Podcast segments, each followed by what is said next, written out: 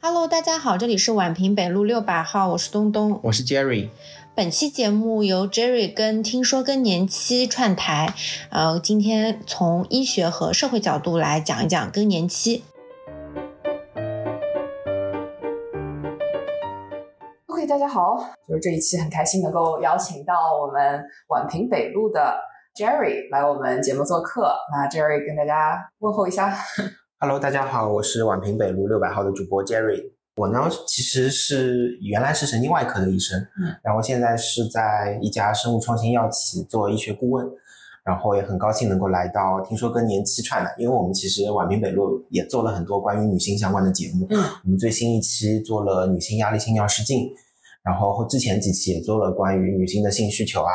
还有包括一些可能跟更年期相关的一些话题，所以我们其实两个台挺 match 的。对对对对，是一个很好的很好的 match。对，可能我们是两个月前在微信上面，然后 Jerry 是组织了一个这个呃医疗联盟，就是非常的活跃，所以啊也很开心，有个灵魂共鸣的医学台，大家可以有共同对女性健康的这个关注，还是非常难得的。嗯，呃，那我也自我介绍一下啊，我是南希啊，这个听说更年期的主播。我我呢，长期在海外做慢性病管理工作，在过去的十几年中，都是在做和这个糖尿病呀，就是肾病相关的一些慢性病。因为大家都知道，有肾病的人一般都会有这一些心血管疾病啊、骨质疏松啊这些其他的这种并发症。那我也是在十二个不同的国家呃做过这个慢性病管理，啊，然后接触到女性健康呢，也是因为我自己母亲的漫长的更年期啊，就围绝经期和更年期。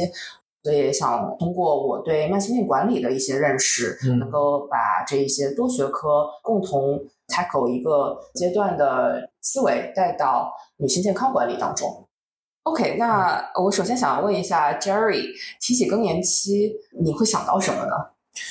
嗯，其实讲到更年期的联想的话，我第一个会出现的就是一个烦躁、易怒、焦虑、失眠的一个女性形象。因为我前段时间看了一个电影，叫那个《谁先爱上他的》，我不知道你有没有看？没有。讲一个同志电影，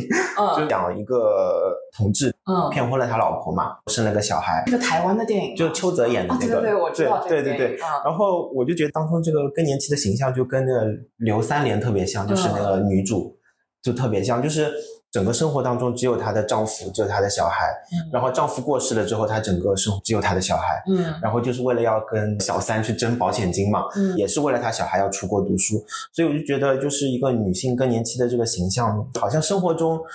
都是围绕着别人转，有只有丈夫啊、孩子啊或者工作，我唯独没有自己，嗯，就是被亏欠的状态。对对对，我就觉得这是一个我第一个想到的一个印象。嗯，就是因为你你的这个医学背景嘛，对吧？那在医学的这个学习当中，对更年期有没有什么一个不一样的认识？就从这个。呃，社会层面脱离的话，嗯，从医学角度来说，因为我本科是学的中医嘛，其实中医对更年期也有一些认识，就是很早很早的时候，《黄帝内经》其实有讲过，女子是二期天癸至任脉通，这个时候会有月事，有了一定的生殖的基础，可以怀孕生小孩，然后三七肾气平均的时候是最旺盛的时候。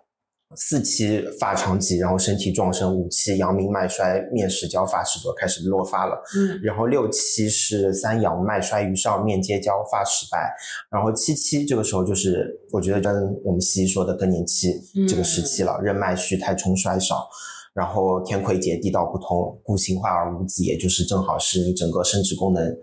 跌落的时候，然后你就已经可能没有办法再有小孩了，所以它根本原因其实中医上来说还是肾气衰竭导致的冲任二脉亏虚。嗯，从西医上面来说的话，更年期或者说的围绝经期。嗯，其实主要还是因为我们整个雌激素分泌的一个急速的下降，它不是一个缓慢下降的过程。就是女性的更年期雌激素下降，它是一个从楼梯上面跌落的，就可能从十几楼一下跌到一楼的感觉，所以会带来一系列的因为雌激素的一个急剧的下降，带来各种各样的一个问题。就比如说我们今天可能会详细讲到的心血管风险的极度的。一个增加，嗯。然后还可能包括一些我们就是我之前节目有做到的女性压力性药失禁，因为整个激素在我们身体当中，雌特别是雌激素在我们身体当中，全身各个系统都有分布，它都有相应的作用。嗯。所以你整个激素的下降之后，带来全身多系统的一个功能的一个下降，嗯。是整个我觉得从医学角度上面来说，对更年期的一个认识。嗯嗯，特别好，就是今天 Jerry 提醒我了，就是今年我们马上要有的这个国际更年期关怀日啊，主题嗯。其实就是这个心血管健康啊，嗯这也是正好让我们大家可以认识到，女性健康不仅仅是我们之前很喜欢讲的这个 bikini health。就是嗯不是说你只有这个胸和生殖系统，其实是有很多其他的对和息息相关的，包括我们之前一直提到的大脑啊、骨骼呀，然后包括我们这一期着重讲的这个心血管啊，其实都是不能忽视的这一些重点。嗯。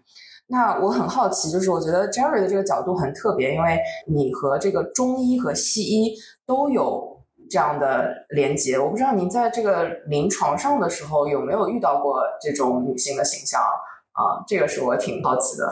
嗯，这个其实我还特意回想了一下，就是因为我是在神经外科，我就可能我觉得这部分病人可能在内分泌科会比较多，因为我跟内分泌科的医生之前在上一家公司跟内分泌科的医生共事嗯过，就他会跟我描述很多我们上海话讲的很急躁的啊 对对对女性，就是。过来，他说了一大通症状，就比如说什么失眠啊、晚上盗汗啊、焦虑啊什么，然后可能还有胸闷啊，就讲了一大堆症状，但是他也没有办法，嗯，就是我们的内分泌医生，他其实也没有什么特别好的办法，因为你到了这段时间，你就是会要经历这这么一个过程，嗯。就可能可以给你开一点雌激素补一补，嗯。但是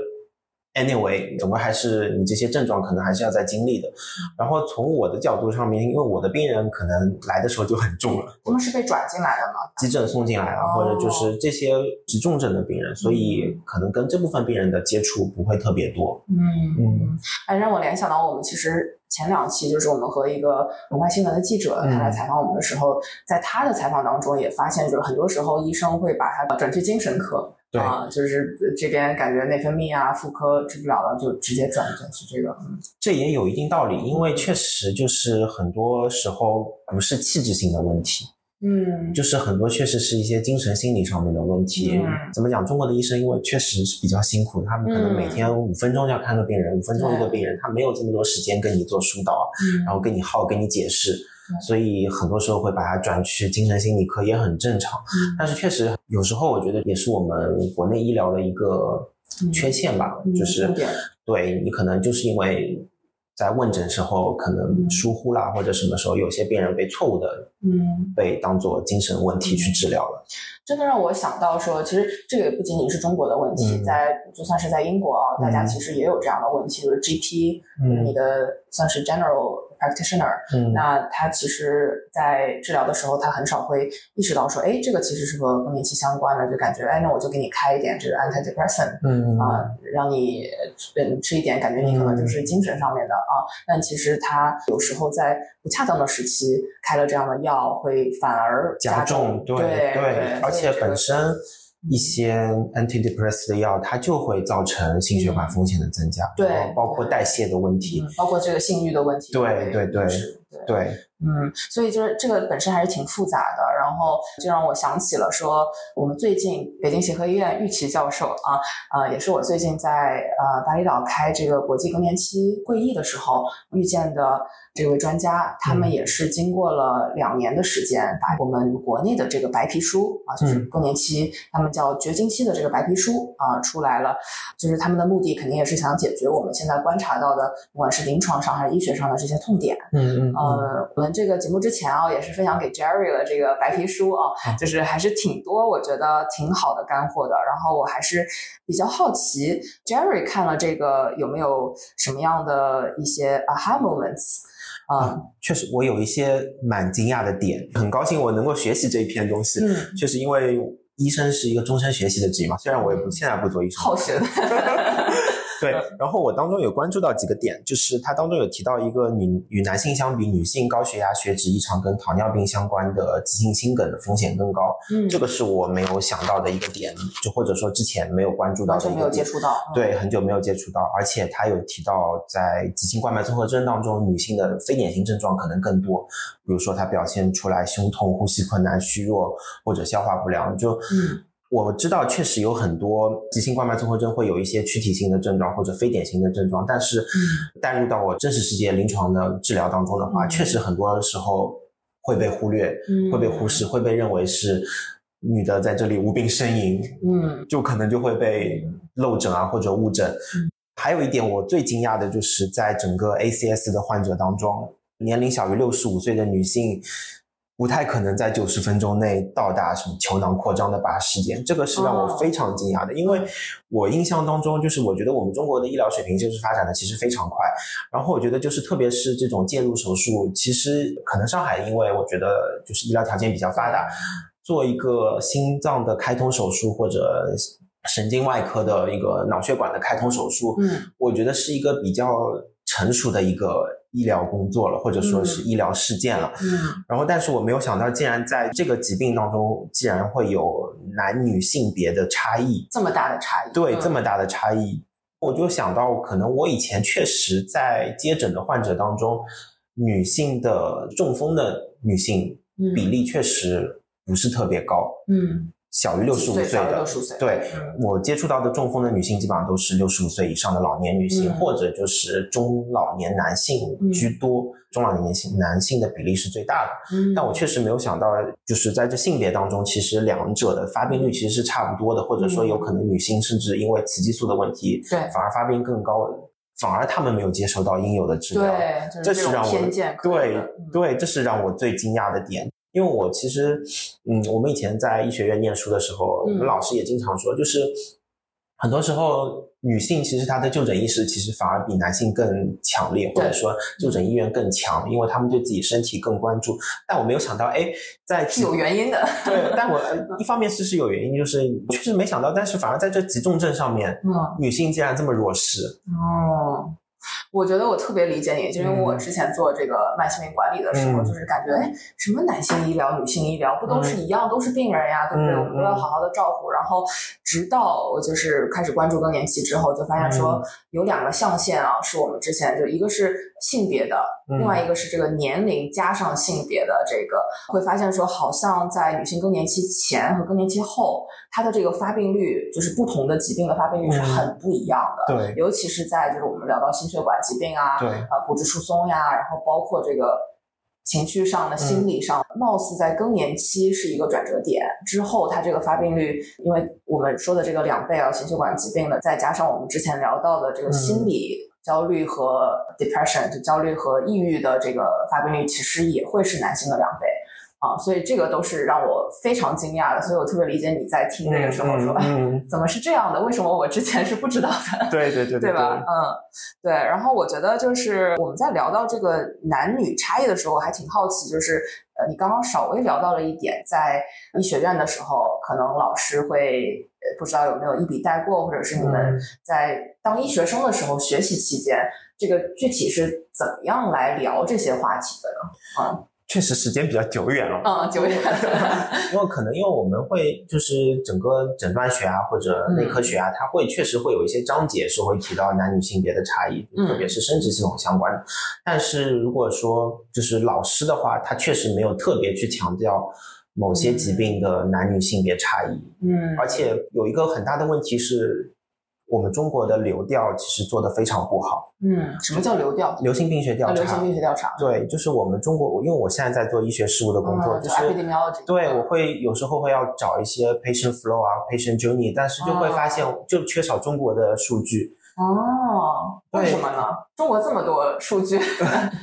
嗯，就。这个我也不好说，就可能中国人强调比较实际的东西吧，就是可能强调就就是一些临床研究实际的结果。对。但是你说这些先前期的工作，比如说疾病的流调这部分工作，我们也国家也在努力，但是我觉得确实相比日韩、相比欧美国家，我们还是有很大差距的。对，嗯，就没有得到足够的重视。最有感触的是这个症状嘛，就是嗯我记得当时我妈原来一直觉得，因为我外婆是呃脑出血去世的，嗯然后呢，那她当时就是在更年期期间就是非常的焦虑，她就觉得说，哎，我这个左臂疼会不会是我要心梗了呢？但其实这个症状它并不是一个女性的症状，嗯女性的症状是不一样的。嗯啊，就是我们刚刚也提到了，这个白皮书里面讲到嘛，嗯所以这个以至于大众的对这个认识也不够清楚啊，对，所以就会产生很多的这种。呃误解误解啊，好，那我们回到就是白皮书上，也很感谢就是 Jerry 刚刚分享了你在读这个白皮书的一些 aha moment。其实我在读这个，尤其是和玉琪教授有了深入交流之后呢，就是希望我们之后也可以把他邀请到我们节目中来啊。呃，我知道这个其实做这个白皮书的背后也是非常坎坷的，他们经过了两年时间的这一个准备，呃，然后也是不同的这个 stakeholder 的一些 alignment，嗯。呃，因为它是源自于这个国际更年期协会的一些呃新的呃政策也好，发现也好，然后我觉得其中一个让我自己有这个 hard moment 的其实是这个翻译啊，嗯。因为我在比如说英国更年期协会和北美更年期协会的大家的翻译很喜欢，尤其是医生很喜欢把更年期说成是这个 refer to climacteric。嗯 climacteric 其实对于这个翻译我也是很困扰的，就是英文里面叫就 N NCBI，就是美国的这个呃医学会，它对这个 climacteric 的解释是 the climacteric stage is the transition from reproductive to the non-reproductive period during a woman's life，就是从呃有这个生育能力到没有生育能力的这个期间的转化。啊，它可以到两到八年的时间啊，就是在更年期前后的二到八年的时间。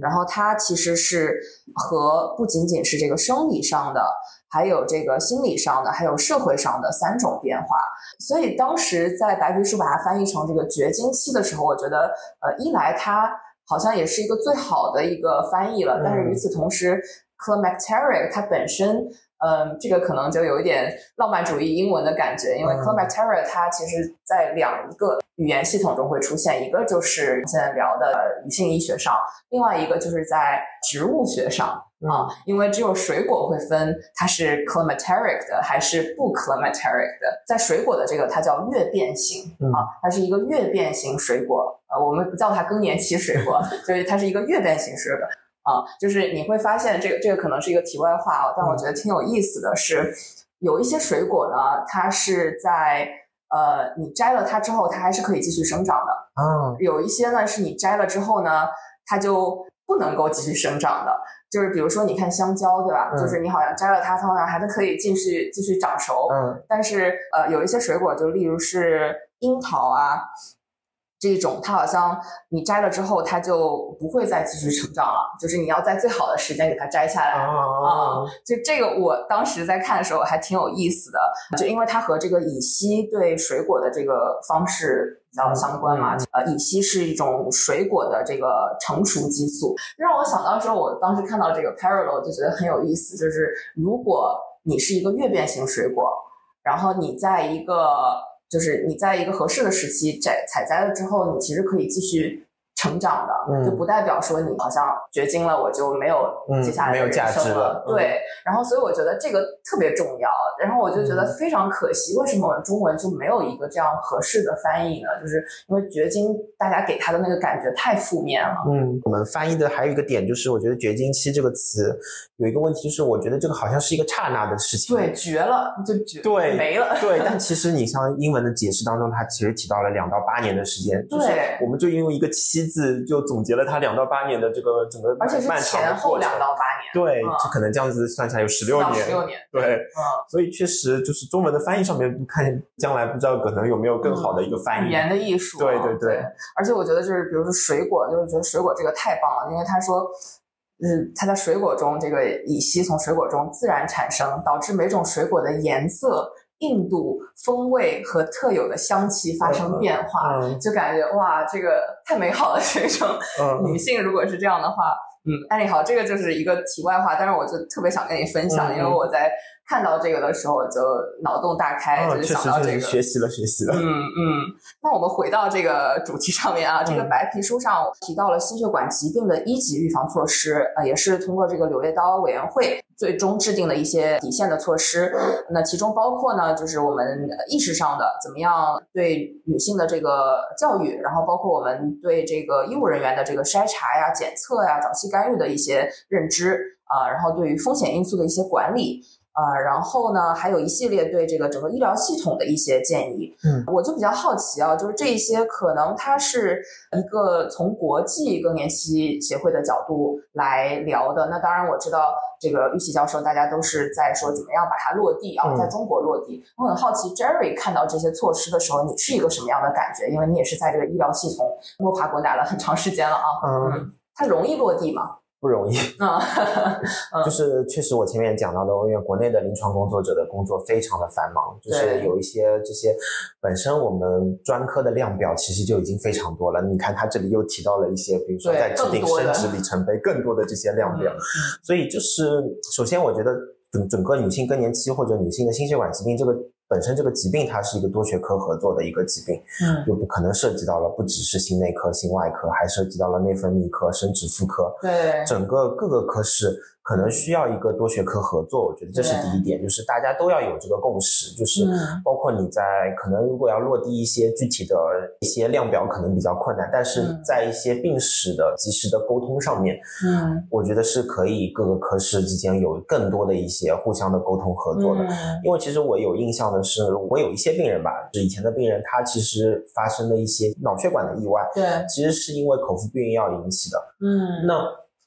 其实，如果这些在处方避孕药的这些妇科医生啊，或者就是他在药店买的时候，自己买这些避孕药的时候，也能有一些及时的提示，说你要注意，随时监测你的凝血功能。对。因为有时候患者教育不只是医生来做的，可能科社会层面上面也需要做一些患者教育。那这是从患者的角度来，像从医生的角度来说，就像我前面提到的，一个是多学科合作，然后另外一个我觉得点是我们确实本身医生对女性的这个认知，俗话说起来，我们。医生里面其实没有男女性别差异的，大家看病的时候其实都一样看，但是确实可能因为在生理构造上面，在女性的这个特定年龄上面是有一些不一样的，在这个上面医生的教育上面也是需要更多的。努力对，一个是医生的同理心，还有一个就是我觉得就是还是需要一个企业的推动，嗯，因为很多时候医生他自己时间很忙，他可能只能挣扎在他自己的那个专科的里面的东西，就已经很多事情，已经很多事情了。对，确实这时候需要一些企业来覆盖一些医生教育的工作，嗯，而且。现在因为我我我只能这么说，企业比较急功近利嘛，他们的可能患者教育或者医生教育都只做在企业指的是药企，对，企药药企，其他我我主要指的是药企，因为我现在在药企工作，对，就是他们可能只会专注在，比如说我上一家公司是在内分泌科的嘛，就是对，他就可能只深耕在内分泌科，他覆盖的 KOL 也都在内分泌科，但是其实很多时候。你可以适当扩展一下你的专家人覆盖面啊，或者什么。然后，因为确实很多病人他会有一些转诊的病人。当然，现在我们在制定药企的市场医学策略的时候，会考虑到这些转诊的情况，但是仍然是把它按照生意大小的划分，然后来决定多少投入。当然，这从商业化逻辑上面来说没错了。但是，我们觉得我们企业有时候也要承担一定的社会责任，就是有一些怎么讲社会责任的这个心理吧。这样也会有助于一个企业形象的建立，还有一个是整个生意的扩大吧。对，那我从我觉得从这个 sustainability 的角度啊，就是可持续的角度，然后真正是站在这个病人的角度，嗯，呃，其实我之前也是和可能医疗系统的各个不同的 stakeholder 有接触。我觉得，如果一个事情要给他做的可持续，可能不能 assume 那个 party 他需要做做好事或者怎么样，但是一定要有合适的这个 incentive。让它可以 fill 这个 gap。然后我现在看来，我感觉我们其实需要 fill 很多不同的 gap。我们这种播客什么，我们可能是想要说从女性的角度啊，让大家可以了解更多，有更多的武器可以帮助你的医生更好的帮助你，嗯，对吧？因为我觉得这个期间可能可以指望的人还真不多啊，尤其在国内这个环境下。对对，嗯，还有一个点，我觉得就可能是题外话了，就是很多事情其实都是利益驱动的。是的，嗯。所以就是很多时候，你患者有患者的利益，医生有医生的利益，企业有企业的利益，就可能需要有一个 balance，对 alignment，然后对平衡各方的利益，然后大家都能有所获益。嗯，其实这个 ideally 就是政策嘛。嗯。我之前本科的时候写的就是中国政策的这个。Recommendation 或者嗯，好厉害，policy 没有没有，这是很早很早之前了。然后我其实回头看，有很多挺好的点，大家在往那个方向走，就是因为你如果要让整个系统性的给大家带来 policy，确实不容易。但是，嗯，比如说什么东西私有化，什么东西公有化，对吧？然后怎么样合适的分流这一些，我觉得。虽然有进步，但是我觉得还是道阻且长。从我们这个是是从国内的角度来说是是嗯。那咱们这个白皮书中啊，其实还提到了呃，就是被低估的因素，包括心理、社会风险因素啊。这个我们常提到的抑郁和焦虑啊。我不知道之前呃，Jerry 有没有看过那个呃，好像在哔哩哔哩上挺火的一篇视频，就是他妈妈更年期抑郁了，然后后来呃自杀了，然后看到他的淘宝。那个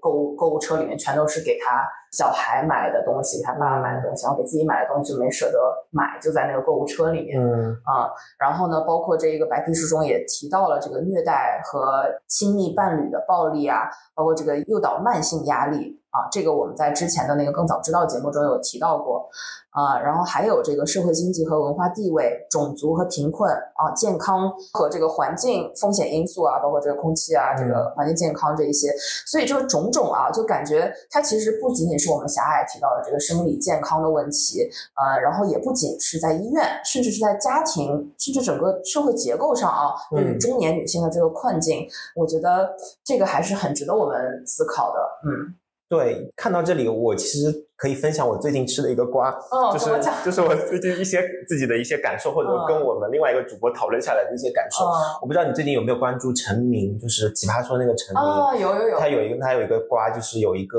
他的微博的粉丝吧曝光了跟他的四个月是吗？对，曝光了跟他的聊天记录。然后当时我在看这个瓜的时候，我是觉得，哎，陈明的聊天记录好像没什么问题，嗯，就是觉得好像是挺正常的，就是跟他也很克制、很恪守礼仪的。我觉得一些一些回答。对，相敬如宾的一些回答。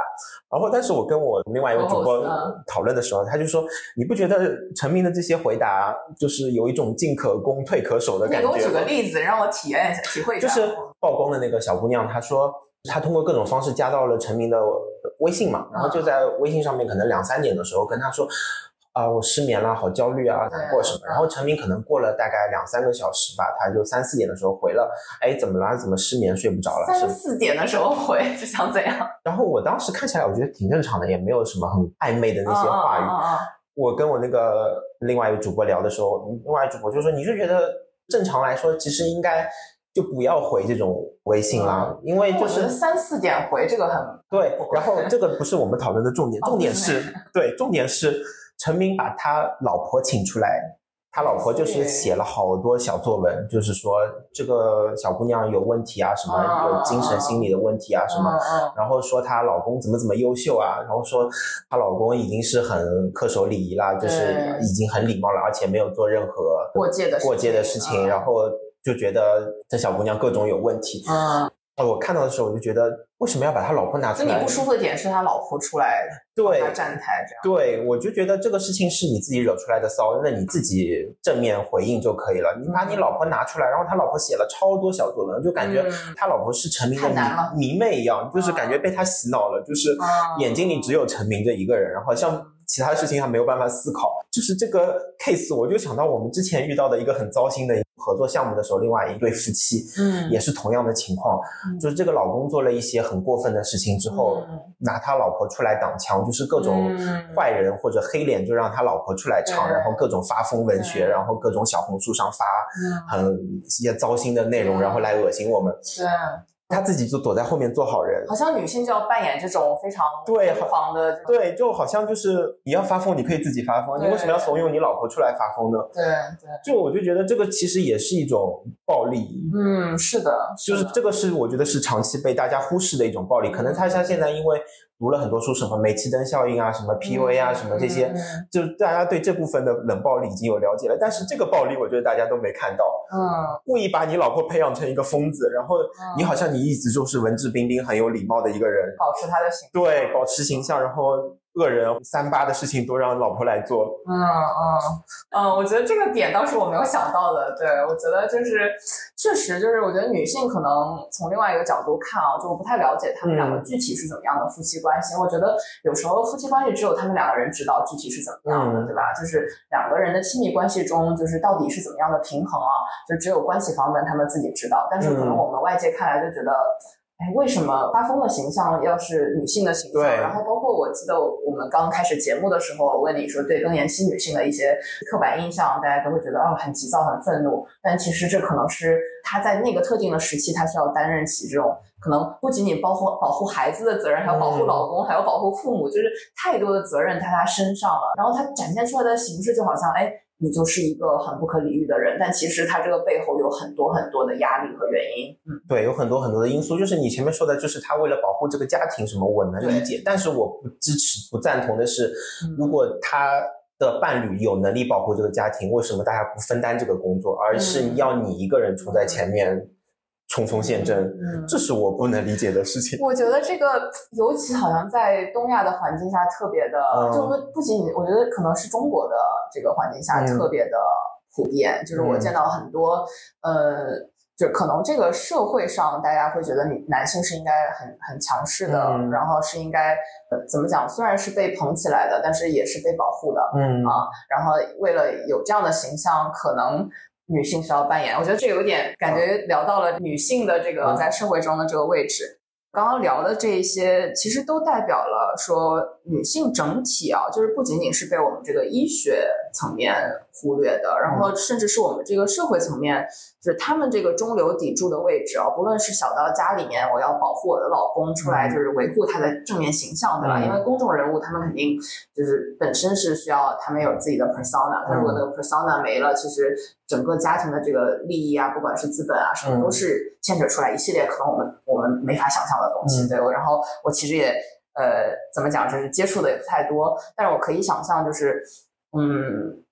不管是他的老婆也好，还是就是我们整个我们身边的就我们的妈妈也好，就是我觉得他们承担的这个中流砥柱的这个形象是没有被怎么说 fully appreciate 的，嗯啊，然后其实我们听听说更年期呢，也是想要关注到这一些大家没有看到的群这些群体，然后也是其实我是觉得啊，就是我我最开始。两年之前，如果你问我对女性在这个时期的刻板印象是什么，我肯定跟你想的差不多啊，就是一个可能教导主任的形象，对吧？然后小时候雷厉风行，然后什么都要管。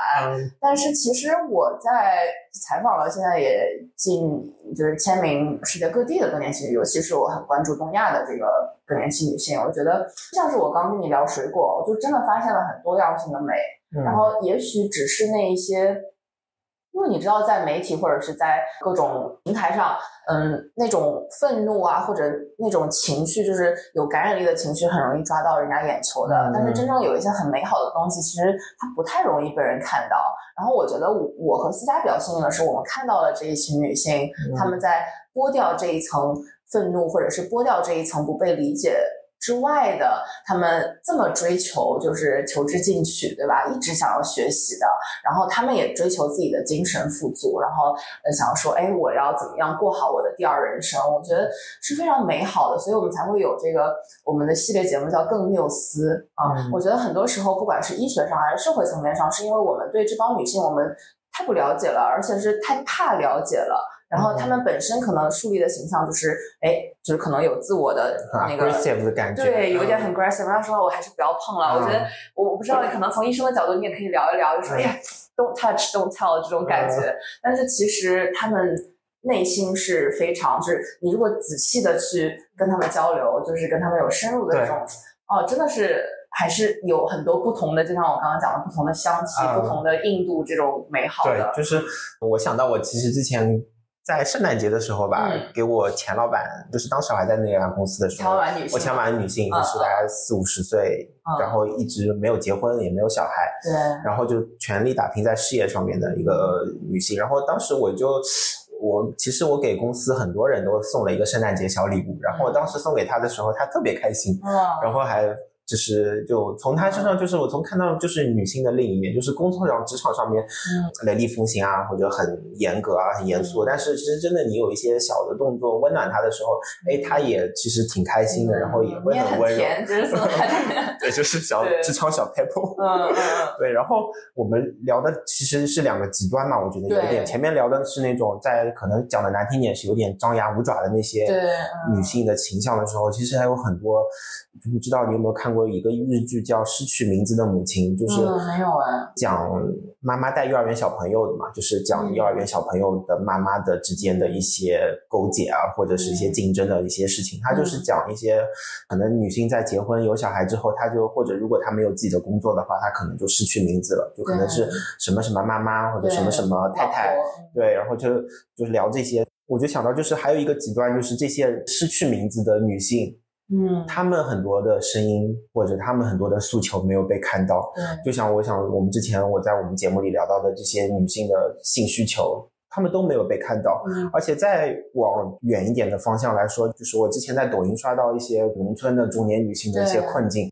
有一个其实也不大，也就三十出头，嗯，可能跟我差不多大，嗯，然后他就在那边哭诉说，他可能他也想出去旅游，他也想出去玩，他也想去见识美好的世界，嗯，然后但是他只能在家里给她老公洗衣服做饭，嗯，然后国庆节的时候，对，没有选择，然后他也没有工作，也没有钱，就是整个只能听从他夫家的一些对。需求，或者就是相当于一个佣人嘛，嗯，附属，对，附属品，相当于一个。工具一样的，所以就是这部分女性的一些诉求，或者说她们仅仅是精神上面的需求，她都没有满足，更何况她医疗上面的一些基本的需求，对，就是他们的就诊啊，或者很多时候我们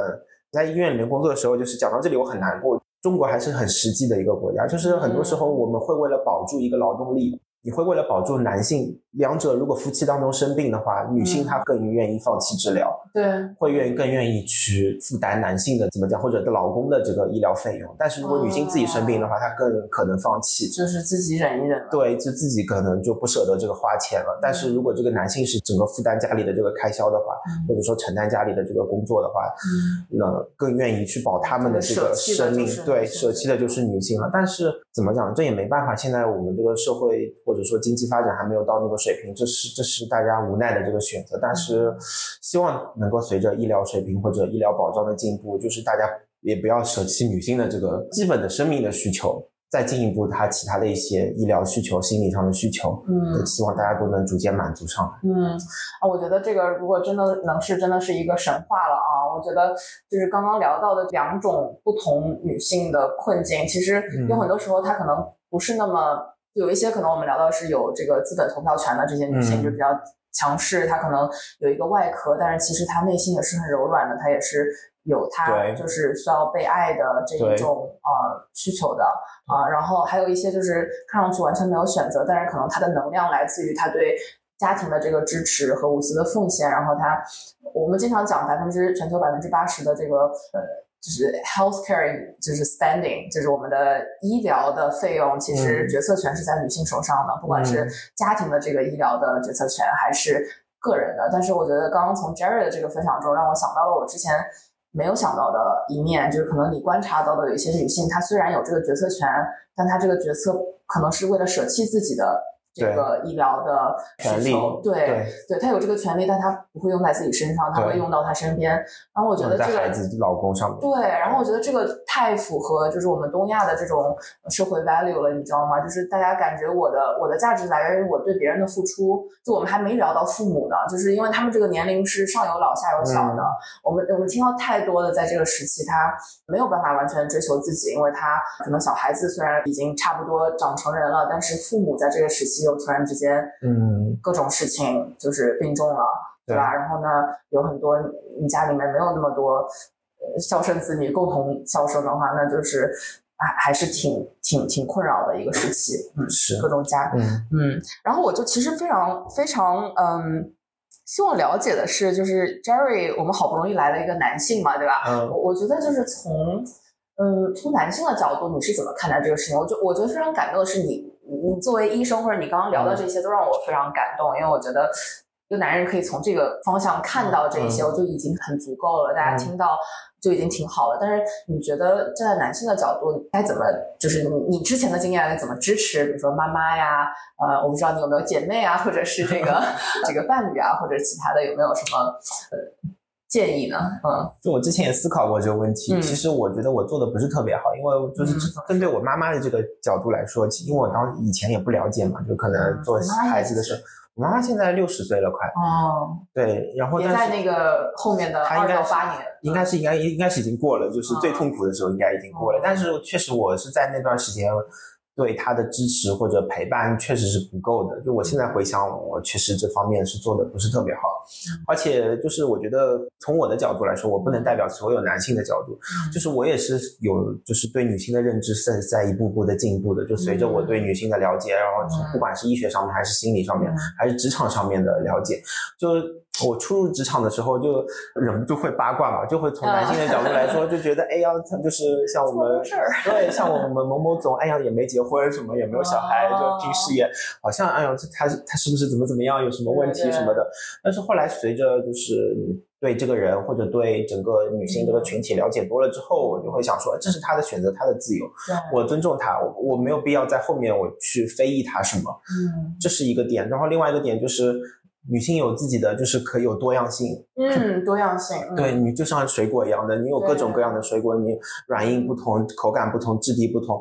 你也可以活出不一样不一样的身体，就是不一样的人生，就不是说只有像我们传统的结婚生子，然后带小孩，侍奉公婆，侍奉老公这一条路。但是侍奉公婆也没有错，如果他真的是这么选择，他觉得这样好，对，好了。对，但是我们从男性角度不要去非议人家。任何的选择，或者说他在面临一些困境的时候，我们主动伸出援手。嗯，就是你是怎么伸出援手的？能有具体一点？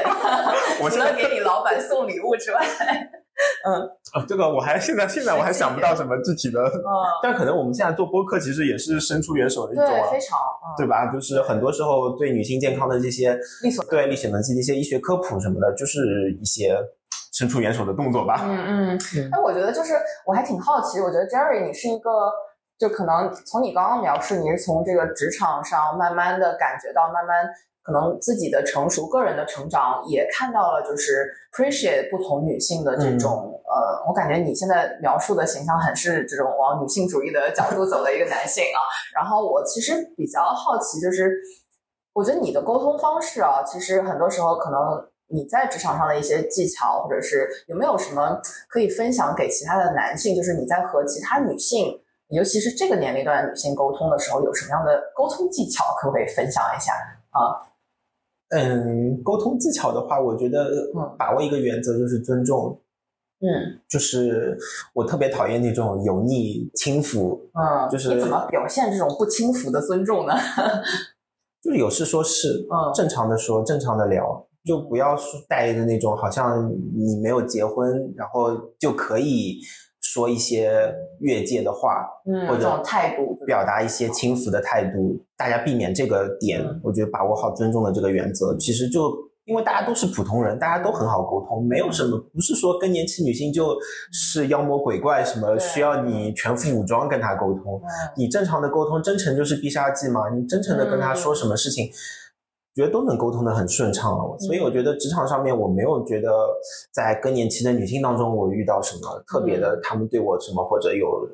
特别的态度啊或者什么，就很正常，就很平等的交流就可以了。嗯嗯嗯，挺好，真诚就是必杀技。嗯，就是能不能最后我问一下，就是对我们节目的一些想法和反馈？就是我对你们节目的第一个印象，就是因为当时看到你们节目的时候，我就想说，哇，更年期你可以做这么多。对。十几期了，对。然后后来我就细看你们每一期节目的时候，也有听一些节目说，哦，原来确实每一个话题的点就可以无限的延伸，就可以讲很多很多东西。所以我本来觉得你们定位可能是不是太窄了，然后我就想说，哎呀。怪不得就是可能收听率，对对对，没有那么高，没有那么高。但是我后来想想，其实你们做的节目也非常有价值，不是说为了要迎合听众，或者说要迎合整个市场，就是要做收听率高的那些节目。很多时候那些没有被看到的需求，或者说大家市场上面不是那么认可的需求，就不做了。所以我们也想说，有一些疾病啊，我们将来自对我们自己节目的也是一个鞭策，就是说不会因为为了追求收听率，然后想说就是只做一些大众想听的一些节目，或者想听的一些疾病的科普，那些没有被关注到的疾病啊、罕见病啊，对，我们也想聊一聊，让大家有所了解。那包括嗯，像听说更年期这个节目，其实我觉得一个小建议就是可以跟更多的请一些男性的一些我们非常想嘉宾，就是可以再来多聊一聊。就两性关系的角度上面多聊一下，可以请一些中年男性，因为我还现在还比较年轻，嗯，对，就是青年男性，对，有一些体会我可能说不出来，但是尤其是一些中年男性，他们跟这些更年期的女性可能打交道更多，所以他们的那些视角啊，或者说他们有一些困惑。对，能够让他们能够听到或者能够表达，我觉得我可能会更好，特别好。如果你有男性的这个 candidate，欢迎 欢迎邀请到我们节目来。对，嗯，好，那今天也非常开心，我觉得我们我们两个录的也挺欢乐的，就感觉两个 FP 各种侃啊。那我们今天就录到这儿。好，谢谢，谢谢 Nancy。好，谢谢你。